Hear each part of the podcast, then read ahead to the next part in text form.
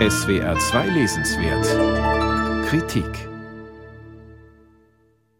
Der Streit um Pluralität. Was ist damit gemeint? Bei der aktuellen Debatte um Hannah Arendt geht es darum, ob sich ihre politische Theorie für das aktuell dominierende linke Pluralitäts- und Diversitätsdenken aktualisieren lässt. Nun schien das lange Zeit ausgeschlossen, denn Arendt galt als strukturkonservative Denkerin, die der von ihr verachteten egalitären Moderne die Ideale von griechischer Polis und humanistischer Bürgerlichkeit entgegensetzt. In den vergangenen zehn Jahren hat sich das geändert. Heute berufen sich auch linke AktivistInnen bedenkenlos auf Hannah Arendt. Wie es dazu kam und wie sich das theoretisch rechtfertigen lässt, darum geht es Juliane Rebentisch und das ist der Sinn ihres Buches.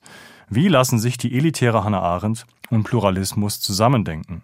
Rebentisch erörtert diese Frage in zehn Essays.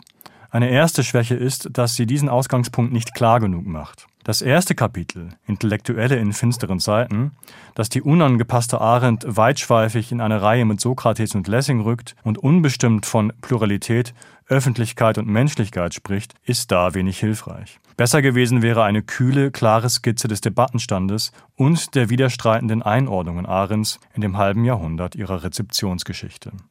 Auch das Kapitel Eichmanns Unfreiheit, das die Kontroverse um Arends Bewertung des SS-Obersturmbannführers Adolf Eichmann aufarbeitet, gerät Rebentisch schwach, denn ihr entgehen wesentliche Fehlsichten Ahrens. Etwa, dass sich sadistische Holocaust-Täter grundsätzlich weniger unter höheren, bürgerlich sozialisierten und gebildeten Verwaltungsmitarbeitern wie Eichmann fanden und dass nicht nur einer wie Eichmann, sondern auch tatsächlich brutale Täter niederen Ranges vor Gericht und in der Rückschau nur zu leicht eine zivile Fassade aufbauten und bauen.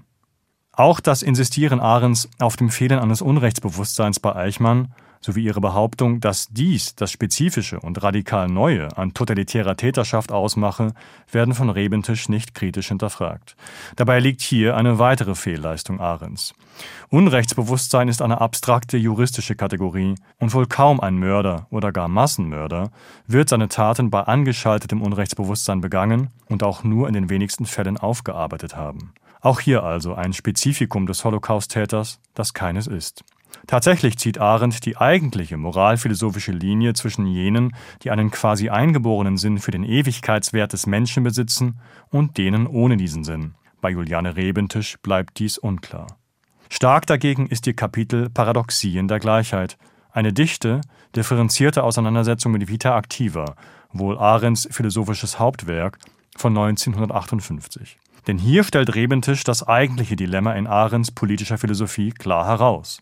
Soll die Gesellschaft möglichst viel Freiraum für herausragende, exzentrische, kultivierte Individuen bieten, die dann frei von materiellen Zwängen vor sich hindenken können, oder soll sie ermöglichen, dass möglichst viele Menschen die Chance zu einer solchen Existenz erhalten, was dann aber naturgemäß deren Exzeptionalität mindert?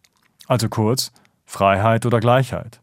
Rebentischs vorläufige Diagnose Arendt, es folgen Zitate, mit der aristokratisch getönten Strenge ihrer Kritik der modernen Massengesellschaften, in ihrer polemischen Gegenüberstellung von griechischer und moderner Welt verteidige die Singularität und Außergewöhnlichkeit der sich im interesselosen Wettstreit mit ebenbürtigen produzierenden Einzelnen.